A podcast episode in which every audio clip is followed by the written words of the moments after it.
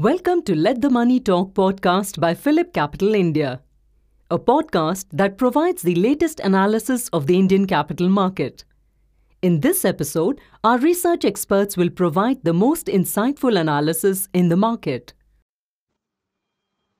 Hello, friends. This is Joydeep Sen from Phillip Capital's Fixed Income Desk. The talk of today's report, running yield dated today, that is 26 December 23, which is the last issue for this calendar year. Today's topic is State Government Security SGS or State Development Loans SDL. It was called SDL earlier. Nowadays it is being called SGS, that is uh, State Government Securities. So what has happened of late? The yields on SGS have moved a little, little bit and particularly at 10-year maturity level, the yields have inched up more uh, pronouncedly. What has happened is at 10 year maturity level, the yields on uh, SGS, that is state government security, and yields on AAA rated corporate bond, PSU corporate bond, are kind of uh, same. So, where do we stand as of now? Let's look at some data.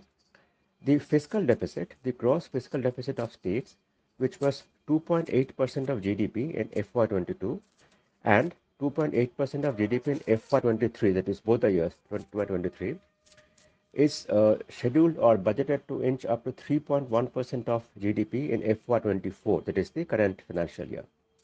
The saving risk is that uh, for uh, most of the earlier years, the actual borrowing has been lower than the implied limits, limits implied by the center and the uh, budget, which is the uh, good part of it. Now, uh, on the gross market borrowing, scheduled borrowing this year is higher than previous year. And how much higher? To get a, a, perspective, for this financial year, we have data till 15th of December. That is from 1st April 23 to 15 December 23. Gross borrowing till date has been rupees 5.6 lakh crore against 4.2 lakh crore in the corresponding period of previous year. Net of redemptions, net borrowing has been rupees 3.8 lakh crore against 2.8 lakh crore. And this borrowing hits the market in the sense of, along with state government, central government securities, state government securities also are the incremental supply of bonds to the market, apart from, of course, uh, corporate bonds. Uh, just a second. So then we have the data on the uh, composition of uh, states revenue, which gives an idea where the money comes from and the uh, devolution from the center of the divisible pool as per the various uh, finance commissions. The other thing happening now is that Uh, the capital expenditure, uh, so uh, a part of the center's capex has been happening through states because uh, states have quite a few projects and a sizable chunk of money is being given by the center to states as a loan, which is uh, good for infra development of the country. Coming to the data on the average yield and average spread, so the weighted average spread and the weighted average yield. Weighted average means average of the various maturities like 3 years, 5 years, 10 years and all that. So the uh, weighted average spread with government securities is kind of remains on the uh, lower side.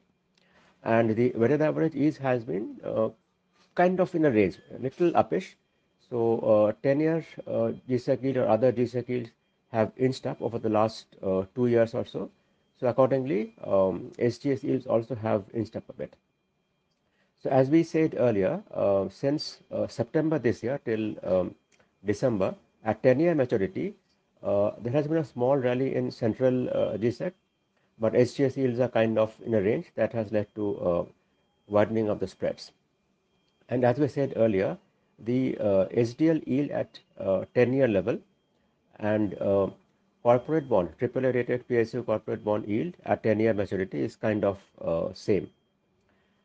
And um, moreover, the traded volume of uh, state government securities in the uh, secondary market is relatively lower.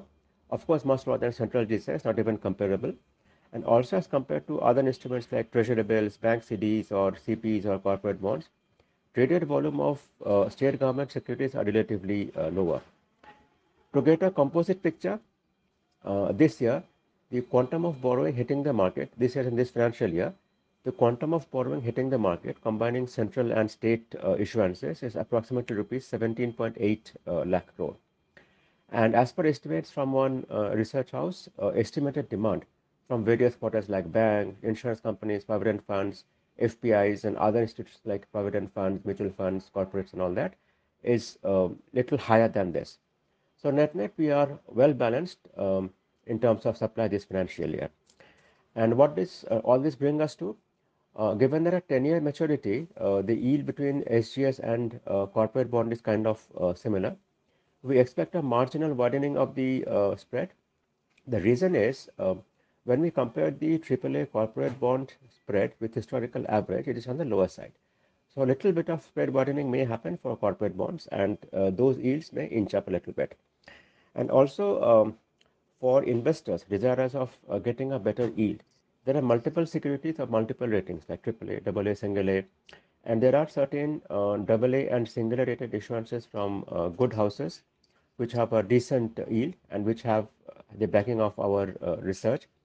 And uh, those securities, those bonds, our clients can look into. To know more, please read running yield dated today, that is 26 December 23. Thank you. Thank you very much for listening. If you enjoyed this podcast, please forward it to others, share it on social media, and leave a review. Follow this channel to hear about other podcasts. This podcast was prepared by Phillip Capital India Private Limited. The information provided with this podcast is only for educational purposes and should not be considered as financial advice, and this does not take into account any specific investment objectives, financial situations, and neither do we warrant the correctness or accuracy of any information mentioned herein. The information and any analysis forecast, projections, expectations, and opinions have been obtained from public sources which Phillip Capital Research believes to be reliable.